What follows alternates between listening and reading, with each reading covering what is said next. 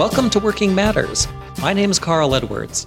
Visit us on the web at boldenterprises.com. Well, we're going to start a new series this week on technology. Technology when less is more. My partner in crime, Claudia Rempel, is out of the country, and joining me today is our engineer, George Rosas. George, how are you? I'm good. This is what happens when you leave the country. People come up and step into your place. Uh, her, uh, her worst fears have been realized. That's right. Well, hopefully she's listening and enjoying, because this is an increasingly important topic.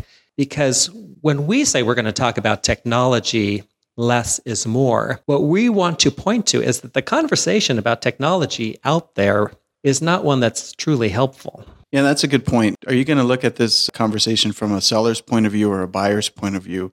And we're definitely looking at it from the buyer's point of view. We are here to try to improve our work life, try to improve our personal life using technology, definitely, because it's very cool, all these new features that are out there. But at the same time, we're going to keep an eye out on maybe the ways that these features are overwhelming us or getting us lost in a sea of all these possible options that are being thrown at us constantly. Exactly. Our conversation gets confused by the seller's conversations. And they're trying to point out their features. They're trying to say what they can do and how they're better and different. And so we start making our choices in those terms, comparing features, which is fastest, which is best. But that's not what we need to compare.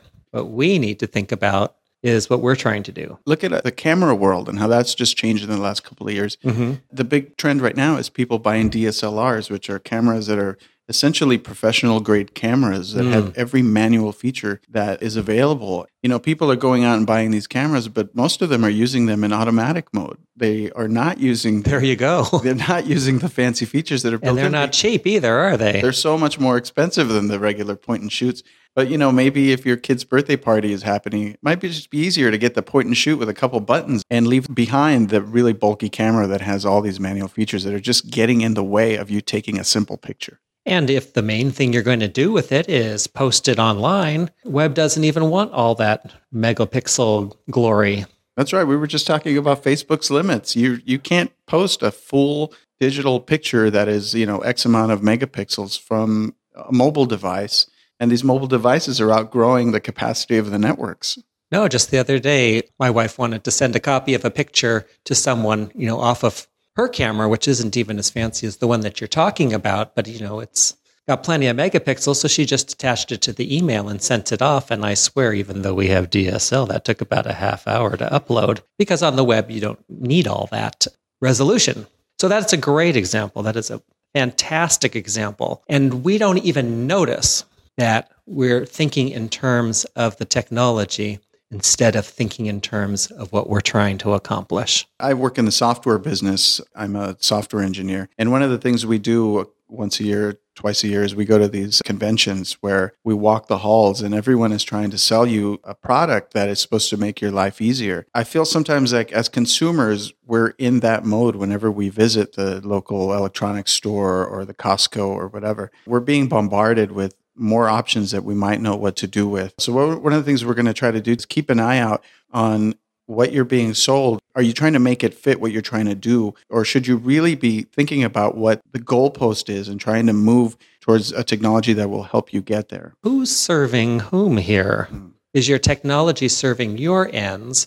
Or are you having to adjust what you're trying to do in order to take advantage of all the features of your technology. In a lot of cases, we're doing a lot of rigmarole we don't even want to do because um, of all that's involved in this high end technology we've purchased. Well, let's give people a sense of where we're going to be going over the next four weeks. We're going to break this down in terms of what you and I are trying to do. And we're going to start simple and then it's going to get increasingly complex as life does. So, next week, we're going to look at our work and the things we're trying to do and produce, what we're trying to get done. And we're going to move on to what we're trying to organize. And we got so much going on nowadays, George. Oh my gosh, between calendars and to do lists and seven bazillion files in your documents folder. That's right. And you have to mix and match with work and your personal life, and you have different to do lists. We're definitely going to talk about how to navigate those waters. The technology is supposed to help us with that, but boy, it feels the opposite sometimes. I got so many decisions to make just organize my stuff. Well, then we get others involved, right? Of course, we communicate. We're on the phone, we're on email, we're instant messaging, we're in social networks. And again, we're faced with another set of growing and multiplying options in communication. As in anything, we are trying to do different things, and different means are appropriate or not appropriate. And communication is really one of those technology aspects that's just blown up. Communication is the big thing right now. Everyone is trying to figure out new ways for us to talk to each other, to share a restaurant review. Wonderful. It's, it's really, really exciting and huge. But sometimes I just want to call someone or have lunch with somebody, right? Exactly. You know, different things are appropriate for different things. If you want to get a message to somebody, you know, it's probably politer to send them a text. They can without interrupting their meeting or what they're doing, they can glance down and look at it. If you are um, breaking up a long term romance or firing somebody, shooting them a short text probably wouldn't be the technology to choose. Exactly. Think about what's appropriate for the situation, please. Don't break up with your girlfriend via text. And then finally, at the most complicated level, where all these things come together, you know, we're going to call collaboration, where we work together and we are communicating, we are writing and producing our work. We are trying to um, make all this happen. And there's just too many options. And so, what we do in our companies is we create horribly complex bureaucracies of procedures and you know rules for tagging and rules for who gets on distribution lists and and it gets so complicated it's it's hardly even worth working with each yeah. other. And there's a reason this is the last topic in the series because this one really encompasses all the different things that we're talking about, we're bringing up right now. Nobody works in a vacuum. Everybody works with other yeah. people. Everybody creates products destined to go somewhere else outside of where they were made. Collaboration really encompasses everything communication, the organization. This is, for me, one of the most important things we're going to be looking at. So, technology isn't the bad guy here. We're not going to go retro and say everything should be personalized. It's a wonderful ally. It's a great ally. The options are multiple.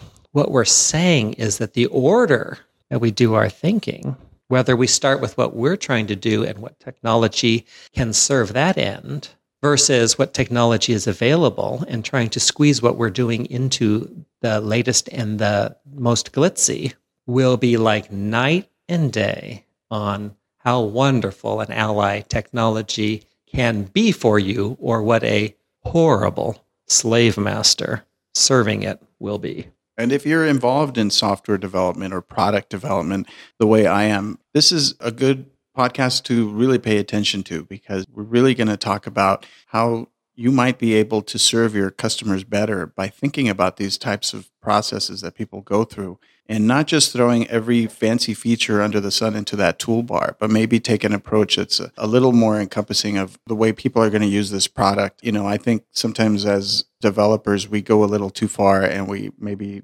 don't really think about the user's needs when creating these features. Because you're competing against other developers and you, so your product needs to be better. So it's an interesting conundrum and we're going to have a lot of fun talking about it. It's going to be very helpful. Um, come back next week we're going to be looking at getting things done yourself and diving into that. Make technology our friend instead of our foe. So thank you george. Come by the website boldenterprises.com podcast will be posted there as well.